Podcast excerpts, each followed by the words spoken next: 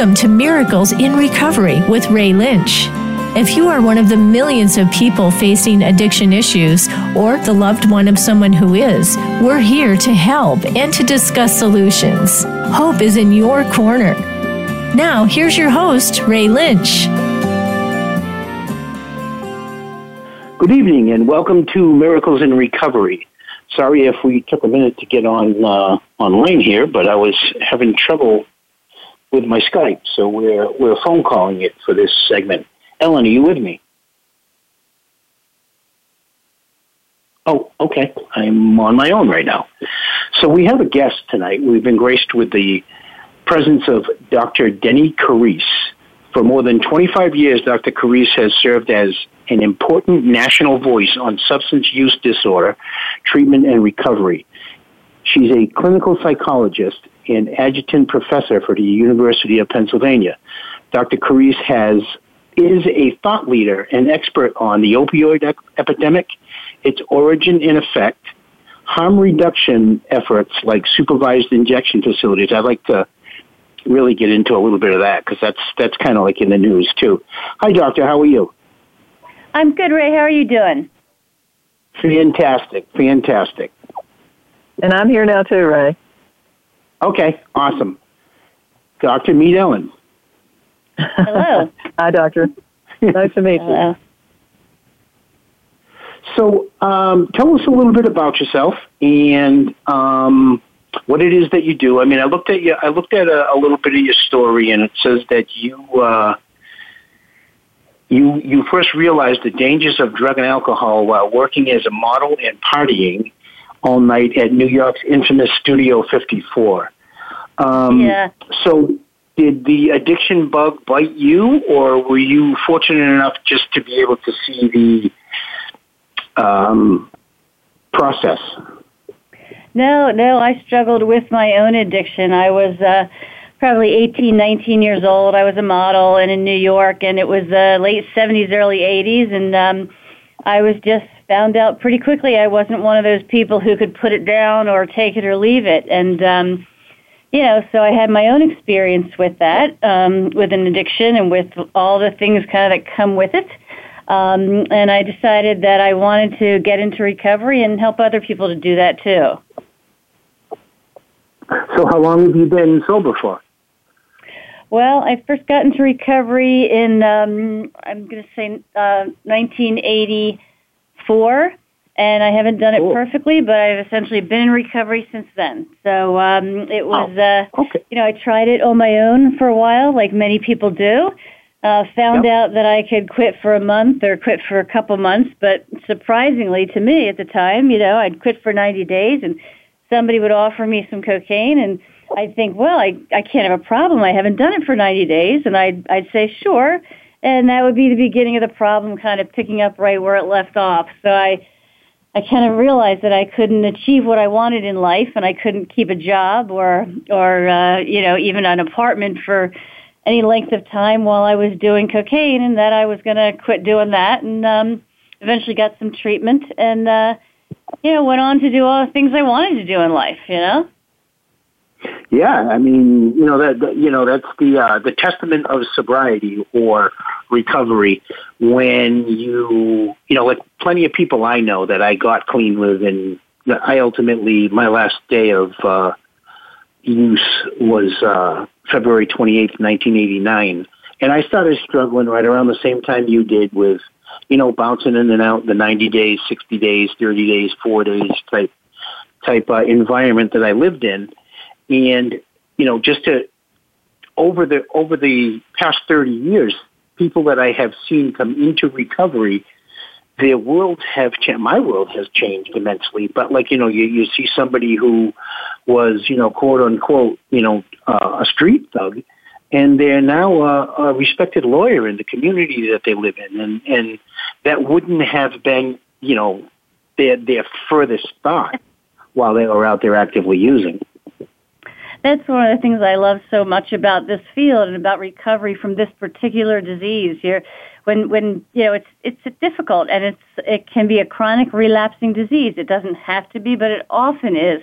But when people really hold on to the recovery and, and get well, they go on to do amazing things, whether that's become a doctor, a lawyer, or a great parent, or a wonderful son, or a you know a wonderful teacher, or whatever that is for that person. And um, you know, all I wanted to do when I first got sober was to not use cocaine. I, I realized later everybody's pressured me not to use alcohol either. So, you know, initially that was like, well, what's that about? You know, but I bought into that. Um, you know, so for me, what I wanted was to keep one job, one apartment, and to not use drugs and to go back to school, you know? Pay one light bill. Yeah. yeah. So, so how has how has recovery molded you into the doctor, the practicing? Uh, what what what is your title? You are a clinical psychologist. I am. I'm chief scientific officer for Recovery Centers of America. Oh, okay. Uh, now, how long have you been working with them? I have been working with them since they started, which was, um, I guess, November or October of 2014. This is a startup okay. company. We raised money to open up uh, drug and alcohol treatment programs, and um, up and down the Northeast corridor is where we're starting, but we're we're spreading, uh, you know, our wings and going further. So we've been very busy since then. Oh, I bet you yeah, have. I, I, I read that you're part of you're you're an expert on the opioid epidemic. Was um, creation of these recovery centers partly spurred by that? Well, it was partly spurred by that. One of the, the really most interesting things for me, because I was helping run 140 treatment programs when the our CEO Brian O'Neill came to me and said, uh, you know, we want to have, I want to start a new startup, and I I have these eight buildings identified, and we want to start a center. And I said, you know, I'm running 140 you know, programs, you know, what, what's that about? But I had had a really incredible experience working um, on contract with the United Nations where I went into countries with a team um, and we started treatment programs in countries that never had treatment before. And they never had treatment because their government said, we don't have a problem in this country. So they couldn't possibly have treatment. And when um, you know, the problem got worse in those countries, and in particular for many of them, um, particularly the Middle Eastern country, when some countries, when some folks started to seroconvert to HIV due to um, drug use with, you know, with needles, um, they acknowledged the problem and started treatment. So I was able to go in with uh, decades, two decades of research career um, of what's scientifically is the best we have to offer today, what's the right way to do it, and help them create uh, treatment systems, and I never thought I'd have that opportunity in my own backyard. So, uh, Recovery Centers America, being a startup, allowed me to create the treatment system the way the science says is the right way to do it. The best thing to do that gives people the highest likelihood to go on and to live the life of their dreams, like a couple of us have been able to do here. Right. So, so with with that, I mean, you know, being on the being on the uh, the forefront of building a recovery. Um, I, I you know I, I don't want to say the word empire because I mean that that kind of that kind of makes it look in a different light. But I mean you're you're doing something like like you said you worked with the United Nations in different countries, and do you see a mirror image of our country to others, or are, are um, do we show a lot more of the epidemic? Yeah. So I don't see a mirror image to other countries. Frankly, America has an insatiable demand for drugs. Um, and that's something that the country needs to look at as well. Why we're a nation of people who don't want to feel any pain, don't want to, um, in many ways, exist in reality. And I get it, you know when I was 18 and doing cocaine, I felt like I could take on the world. I felt like, you know, I remember the first time initially saying, "Oh my God, this is how good people feel every day. I'd love to feel like this." You know, I I really thought it was, you know, making me feel normal when in fact it was giving me a very, um, you know, inflated biochemical, you know, feeling of euphoria and I think it's something that we have to look at as a culture, why we need that and whatnot.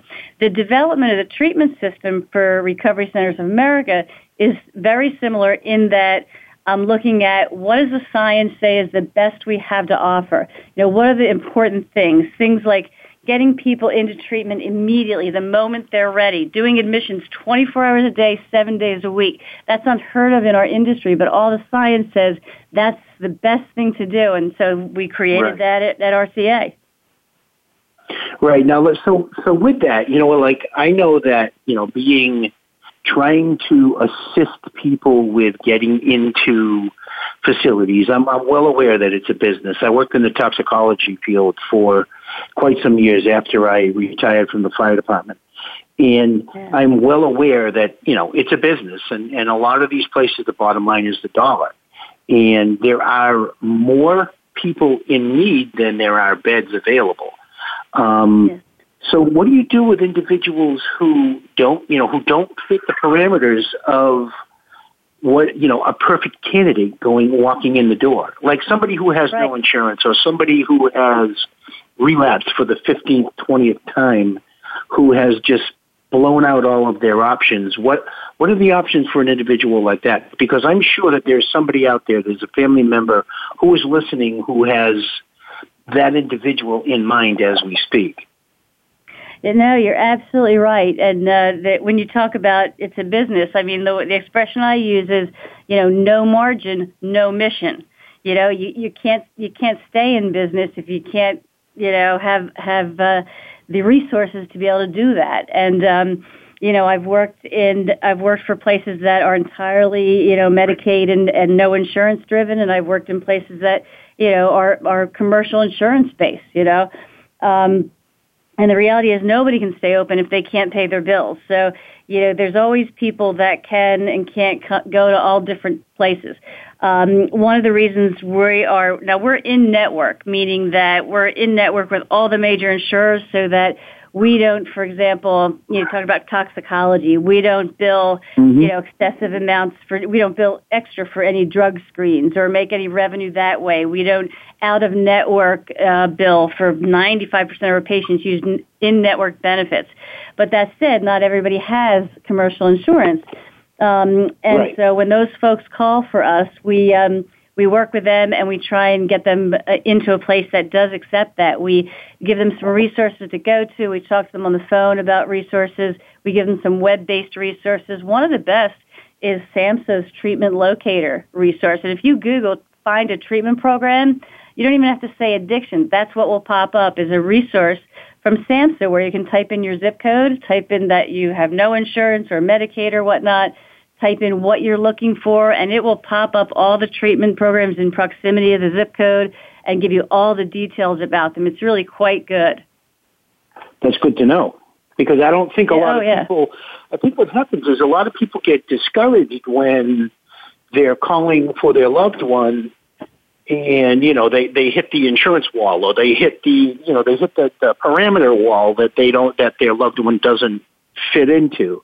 And I don't necessarily know if everyone is schooled on sharing that information with people. I mean, and uh, you know, I think that's great that you got that out there. So we'll make sure that you you hit that again a couple of times before uh, before we end the show, just so for the people that are, you know, that don't have the the perfect requirements to walk into any facility in the United States. And we all know, you know, just from just from life in general, that there are more people in need and in want than there are there are beds, even if you are the perfect candidate. Yeah, and they can call one eight hundred recovery, and we'll help guide them. Okay, that's that's good to know as well. One eight hundred recovery, and, and that and that gets to your your switchboard. Our yeah, our switchboard, our call center, twenty four seven, three hundred sixty five days a year. Okay, how many how many calls do you get a day on that on that call, during that call center? Uh, good question. I think we get about 5,000 a week. So I'll, I'll double check wow. that, but we get a lot of calls. Wow. I bet you do. I bet you do. That is, that, I'm really, it's, it's amazing to me that you are open 24-7 and you are helping people, you know, even ones who, who can't, you know, for, for whatever reason come to your facilities. Yeah. Because there, there That's are right so many thing. people out there that need help. Yes, absolutely. Um, yeah, I had a thought, but what what what is your thought on um, the supervised injection facilities? Oh boy, that's that's really a hot topic. So, um, you know what? You know what we might I'd throw that as a Sorry? teaser to the next to the next segment because we are coming up on a break. So Okay. wait, I know that that's that's something that's going to take more than a minute and a half to talk about. So why don't Yeah. we go to break? I'll see if I can get us back online and we can operate like we usually do. And um, we'll be back in a moment. all right, I'll be here. Thank you.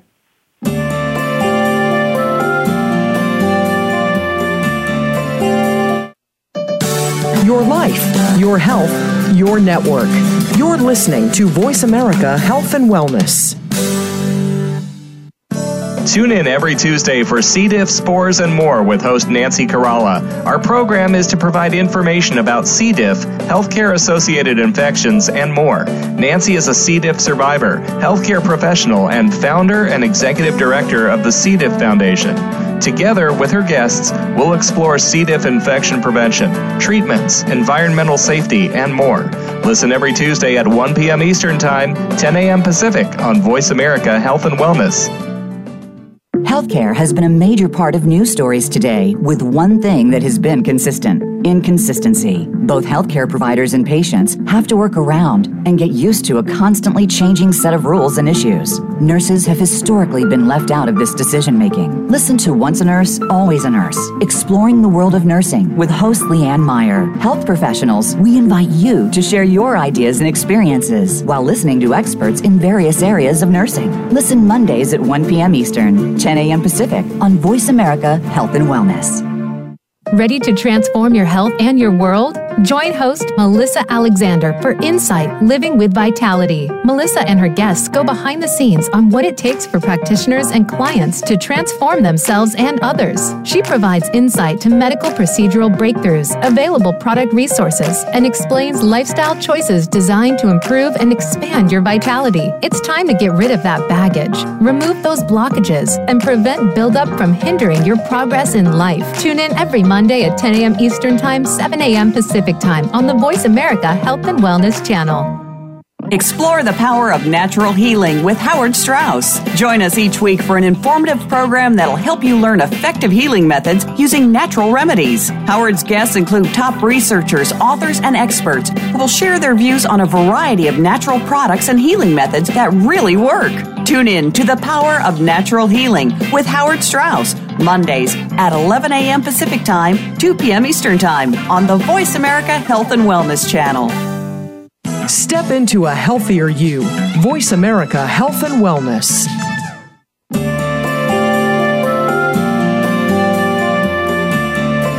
You are listening to Miracles in Recovery. To reach the program today, please call in to 1 866 472 5792. That's 1 866 472 5792. You may also send an email to ray at miraclesinrecovery.org. Now, back to this week's show.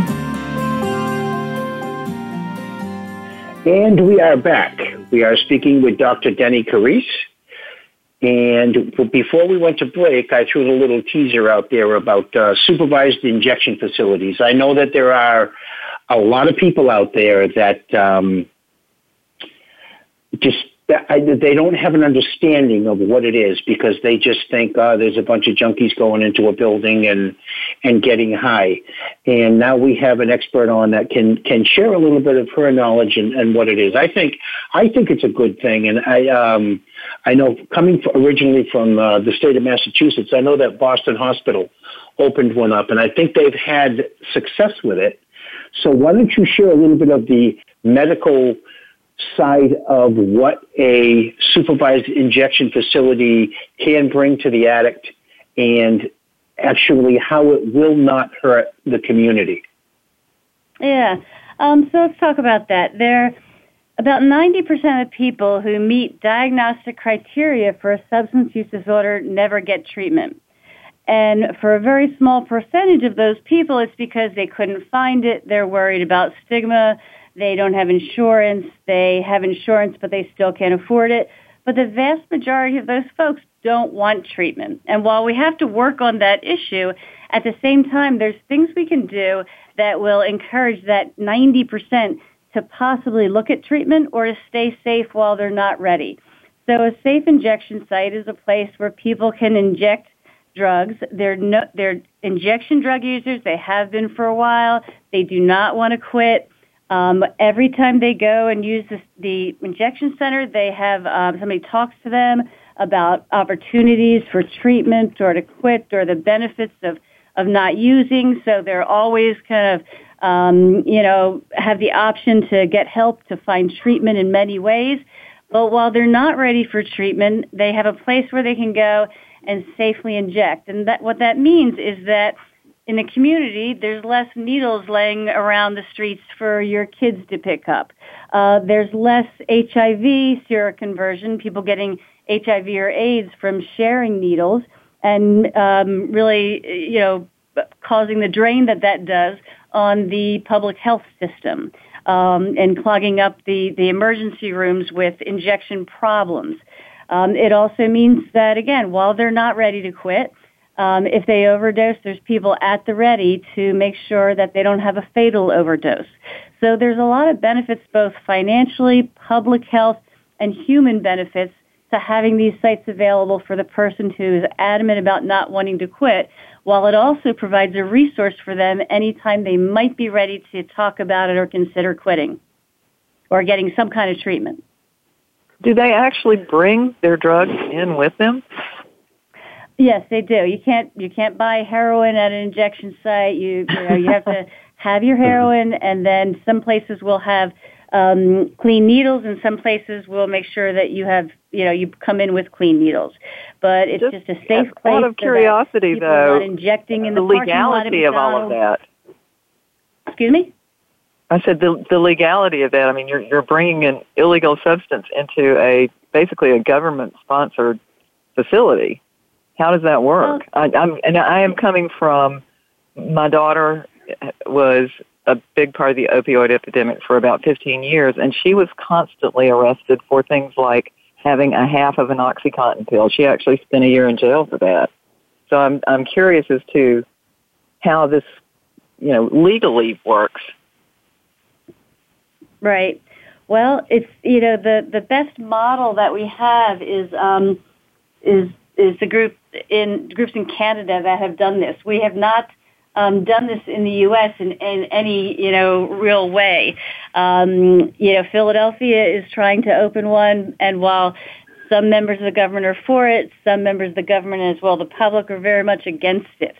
Um, so it's it's something that often, if it's available at all, it operates in significant privacy, almost secrecy. You would say not always government mm-hmm. funded. Sometimes it's philanthropy funded.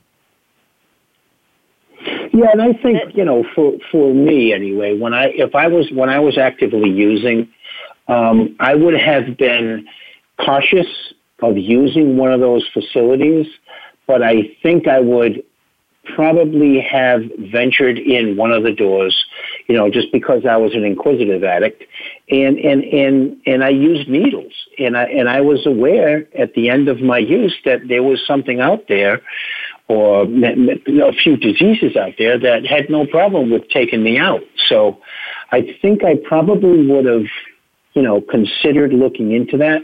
But like you said, I mean, all, you, have to you have to outweigh all the illegalities of all of that, walking around with with what you have in your pocket. But I did that anyway. I drove around. I stopped at stop signs and got high. So, you know, why wouldn't I walk into a place like that? It only makes sense. If there's one of those places around you and you're actively using, then why don't you try to take the benefits of that program and and and see because not only are you going in there and they're giving you a safe place to use, they're monitoring what it is that you're after on and after, and also they're there to talk to you about something that you may want in its recovery.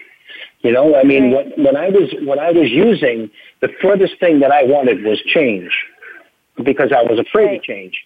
But if somebody yes. shared with me a lot earlier on that there was an easier, softer way and a better way to live life, then I think I probably would have taken them up on it. Oh yeah, I think it's from, a fabulous idea, and it's been very successful in other countries, from what I understand. Isn't it Iceland or someplace like that that that has really, really, or maybe Portugal? They cut their addiction rates in half. Portugal. So I think it's a great idea, but in the U.S., I know how the legal system works, yep. and it's not kind You're right to about that. Yeah. Um, the interesting thing from those other countries that we know is that uh, the studies that have been done there and whatnot, they all show that it does not lead to people using more than they would have, and it does not lead to people who would not have used using. So there's no evidence that having a safe place for somebody addicted to drugs to inject uh, either leads to people injecting more or using more drugs or not quitting. In fact, it's the opposite. Right. Yeah. Right. I, I have heard that as well. I, the, sorry. Oh no, go ahead. Uh, I was just going to tell you to, to wrap back to something else. I checked um, just because I want to make sure I was right about the call center. So we take about almost 10,000 calls a month. We take over 200 to 250 a day um, calls, wow. and uh, again, only a very small percentage of them c- come into treatment with us. But um, there's a lot of folks that we can help with referrals and other things like that. So I just want to make sure I was accurate on that with you. Wow, right, but I'm sure out of that 200 and I'm sure about out of that 250, you know, you say you take, um, you know, that they may be looking for, like you said, so you may, they may not fit the parameters of being able to come in your program and you share with them how they can get into another facility. So you're helping more than more than the number that uh, you take in yourself. I'm yeah. sure. Well, that is my goal. yeah, the goal is about helping others. Yep, so absolutely. That's why I went into this, and and many people like yourself as well in recovery. Um, you know, this has been an incredible gift, and um, our our buildings, our programs are filled with people in recovery that want to give back and are so dedicated to our patients, uh, and and really get a lot out of doing it themselves. So that's the that's what we want. How can somebody huh? find out information on your facility? Share with share with the people how they can get a you know a Facebook uh, website and all of that stuff, so that they can get on and find out where you are and how you uh, operate.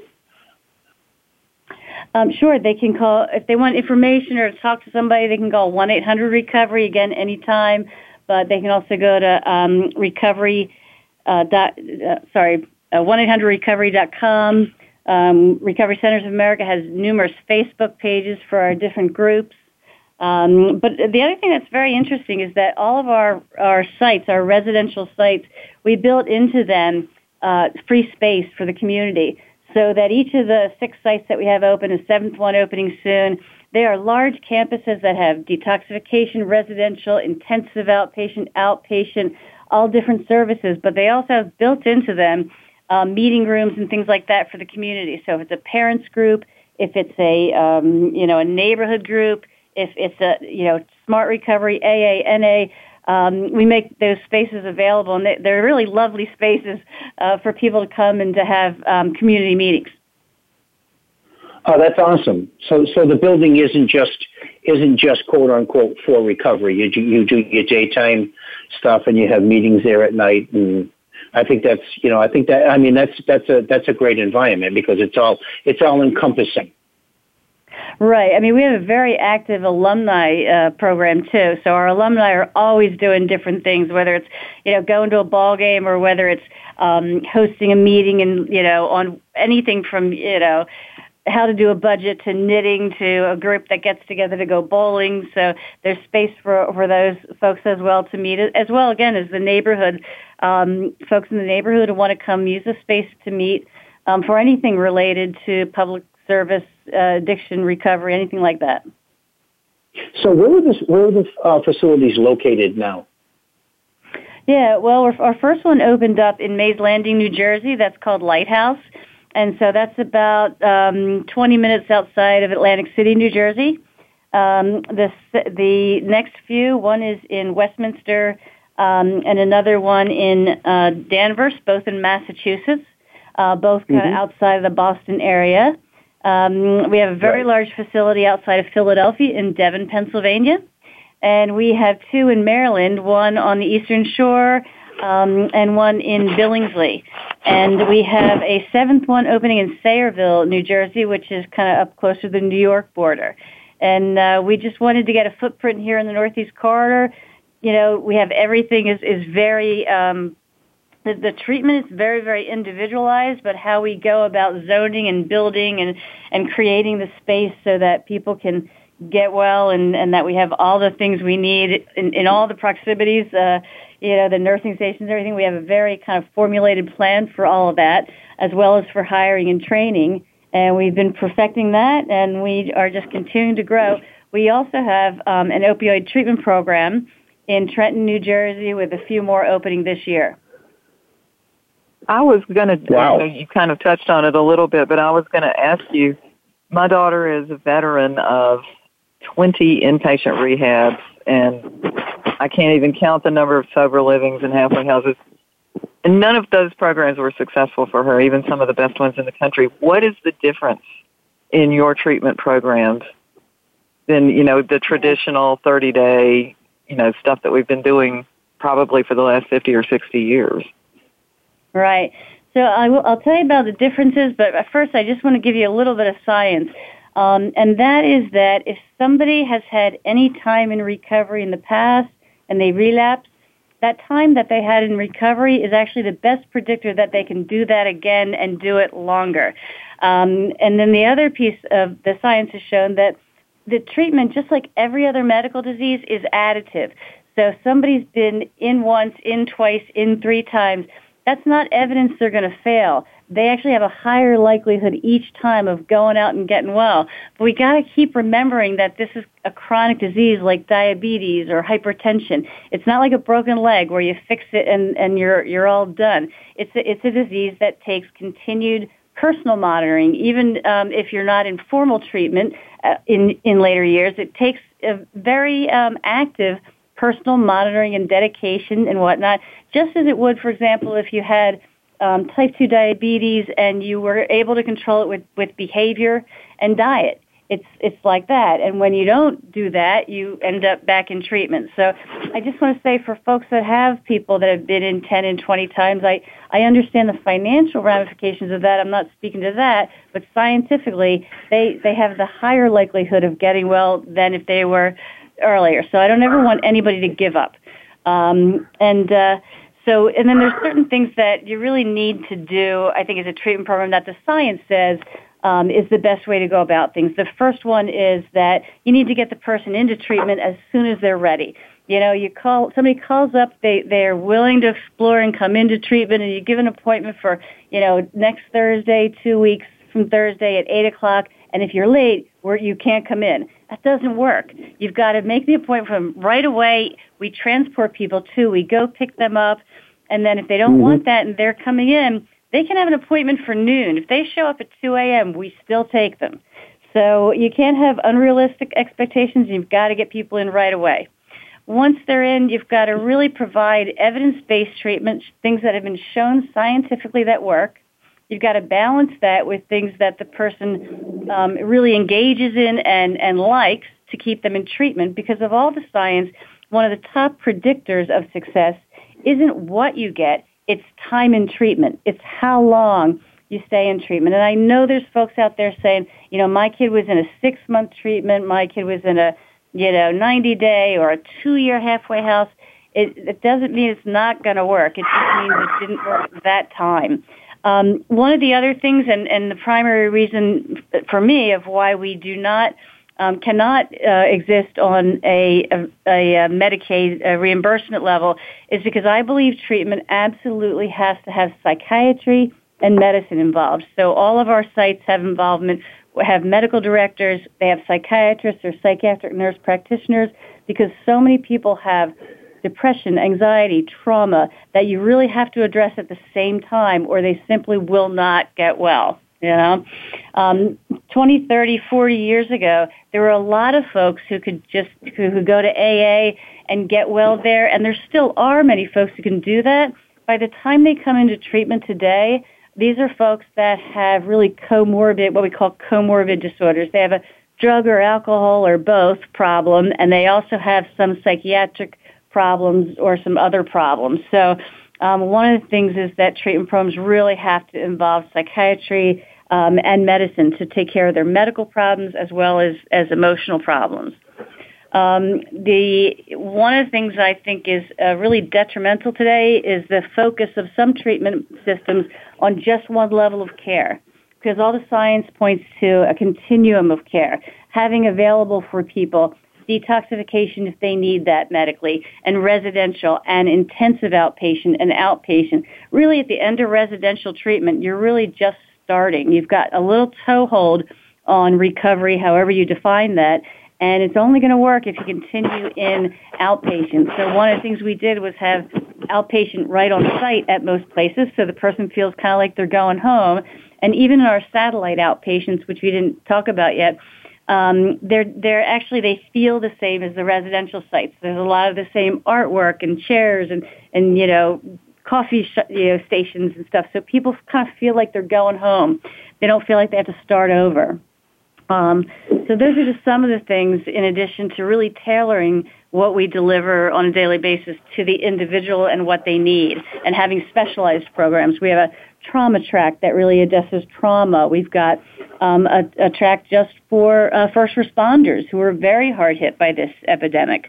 Um, so, you know, we have another um, track just for young adults with with heroin problems. You know, I've been around a lot of years, and it used to be that when somebody came into treatment and they had a heroin problem, they were injecting heroin. And Ray, maybe you you would agree with this from back when. You know, typically people didn't weren't what we call drug naive, meaning they hadn't used drugs before, they really never tried anything. The progression from drug naive to injecting heroin didn't used to be six months. It used to be years before somebody really yes. got involved with injecting heroin.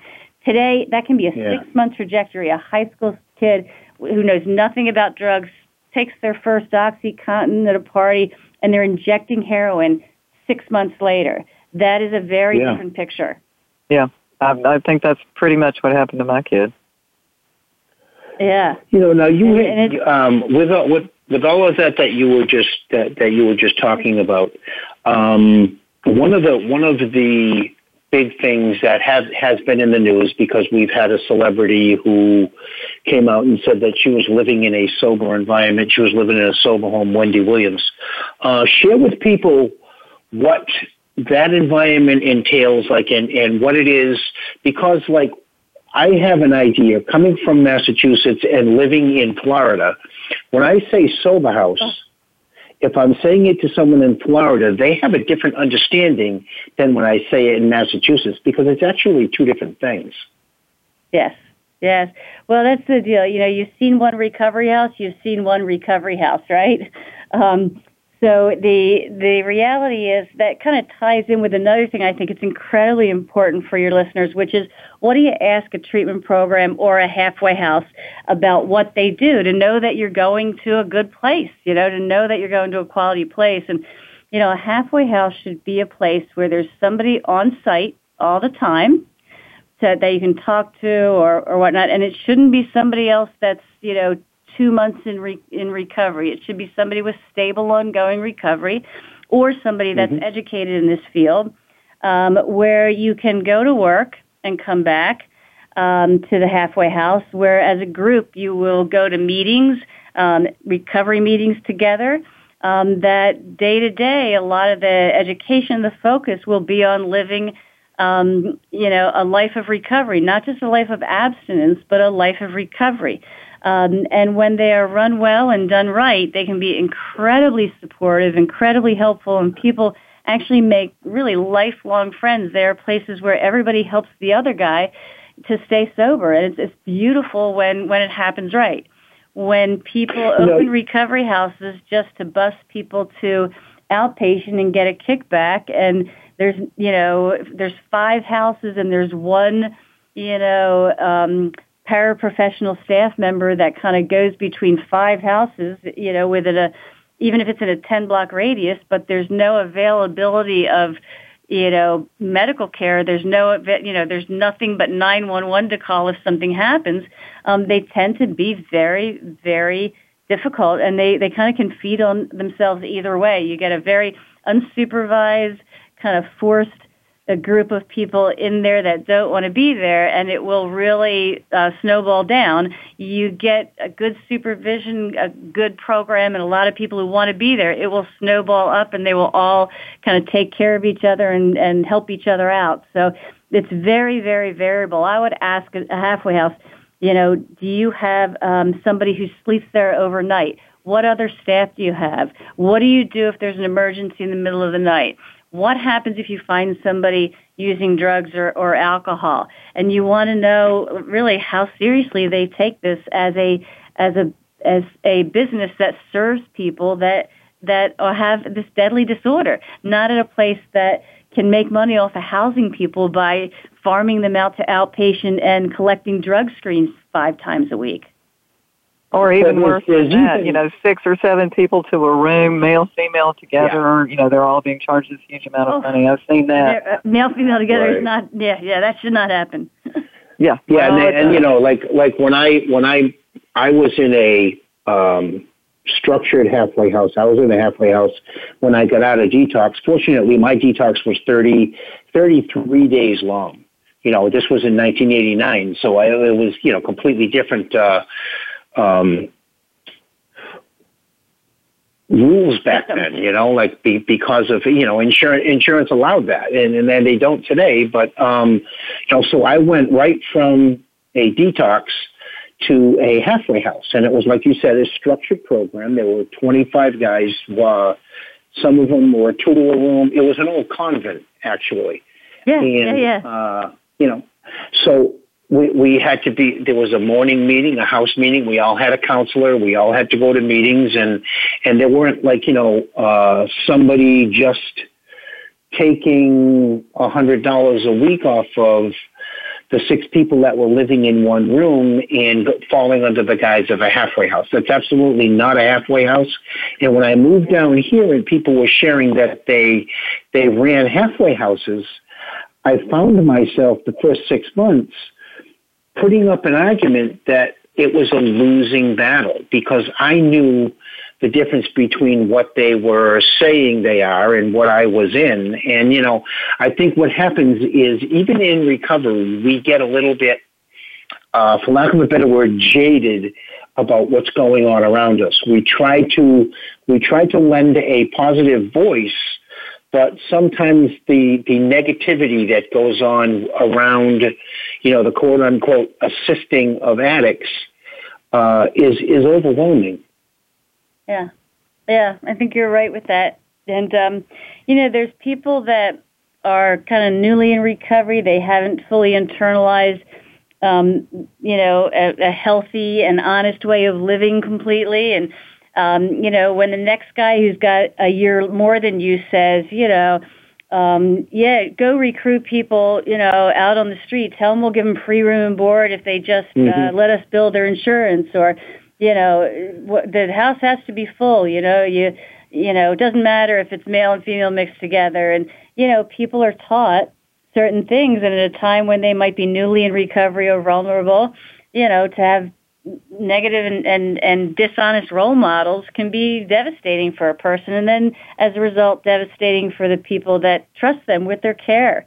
And I think that the group in Florida, because it is such a, um, has been such a hotbed of, um, you know, unethical, frankly, and sometimes illegal care, it, within the halfway mm-hmm. houses. Um, they're also the group I think that is is really working very hard and doing quite a bit um, to develop standards around halfway houses and whatnot. I think it's my yes. Miami Dade community and Palm Beach and whatnot. They have task Palm force Beach. that meet all the yeah, time. Palm Beach, they, and they're really making really change um, down there. Yeah, it's uh, well, what's it called? and there, FARR there is something a like voluntary. that, uh, there's a voluntary accreditation group in Florida too, but it but yeah. it is voluntary, unfortunately. Yeah. What? Yeah. So it's, it's again, it's good. People are always trying to improve things, but if it's a, you know, there's a voluntary group that accredits them, you, you have to, you know, make sure that the group based its accreditation standards on best practices, on, you know, fixing the problems, not on, you know, um, I mean, they're they're never free. Typically, these accreditation standards, and they have to be meaningful as well. And you, we do now in the field have a lot of different people deciding on what the standards should be and ginning up, you know, different accreditations. And um, so we need to make sure that that places have a, a legitimate accreditation, and that that that that accreditation, the the things you have to do to pass that accreditation, have meaning and value. So. Well, I agree. Sort of like the Joint Commission. Why don't we have that for this type of treatment as well? I, I completely agree. That would be very helpful. I've asked uh, them that myself. and I think maybe that's oh. why I think maybe that's why there are some of these places, these houses that welcome people in and take their rent. Um, I think that's why they fall under the radar because they're, you know, like like Ellen said, it's a voluntary, you know, they, they passed an ordinance in the city that I grew up in, the city of New Bedford, that you know, we have we I, like where you live, Doc, in New Jersey. We have triple deckers. We have, you know, six family homes, and there was a there was an outbreak of people turning them into halfway houses. So there were 56 different people living within that within that structure. So what the yep. city did was they they passed an ordinance saying that there had to be so many people from a family. They couldn't be 56 different families living right. in that house. So what it did was it, it, it forced those people, if they wanted to get honest, to run their program accordingly and get licensed and accredited. And and and Florida really isn't up to the up to speed with that as of yet. Hopefully somebody will take the ball and run with it. But they but they are, you know, they're they're they're making massive strides. I mean, look at we were dealing with uh the you know the the pill mill epidemic down here and that was virtually shut down. You know, so yes. Florida is walking in the right direction. They just need to do a little bit more homework, I think. I think so too. And then there's also the issue that um, in some states, um, sober homes are not licensed at all. So you can't right. even say you don't even have to say whether you're licensed by the state. Um, and again, it's it's partly a buyer beware. You know, I mean, one of the top uh, talks I do is um, you know top ten top ten things to ask a treatment program you know, and it turns out that the things you would ask a treatment program, if you're looking for treatment for a loved one, if you're thinking of treatment for yourself, or if you're a venture capital guy looking to invest in a treatment program, they're actually really very similar, you know? So that's right. maybe we'll write a top 10 things to ask your, uh, your, uh, sober living place. So, you know, probably are very similar to what up. you would ask the treatment center. Very much so. So somebody calls 1-800-RECOVERY and they have questions about sober living environments, like if, say, their their loved one is in a is in a program and they and they want to they want to venture into I don't want to say sober living, I don't want to say a sober home, but if they want to live into a halfway home, halfway house, do you refer them back to the SAMHSA website because I know that that's kind of housed on there as well, isn't it? Yes, yes. So that is one place to go. But um, no, so if they're calling from anywhere around our treatment programs. We have um, our our discharge folks, our our, our primary therapists, uh, many of our staff. They know uh, most of the treatment providers and the halfway houses in the area. Um, and so we have ones that we are in constant contact with that we would refer and whatnot that we've looked at that we've had people in them and they've we've been in contact with them on an ongoing basis and we know that they're not for example um, billing health insurance for massive uh, drug screens that they are not um, unsupervised. You know, we, we can't, you, know, they're not RCA facilities, so we can't tell you. We know everything about them, but we have a whole you know, host of those that we um, that we work with up and down the Northeast corridor. And then for anything else, um, we may know some in other cities. I, just as an example, one of my studies when I was an NIH scientist um, was in 300 treatment programs in the country. You know, so we have a lot of people who've done a lot of work in, in large systems of care. And even if they're not in our area, we, we sometimes know a place or send them back to the SAMHSA website. But um, it kind of brings up another topic that I think is important is that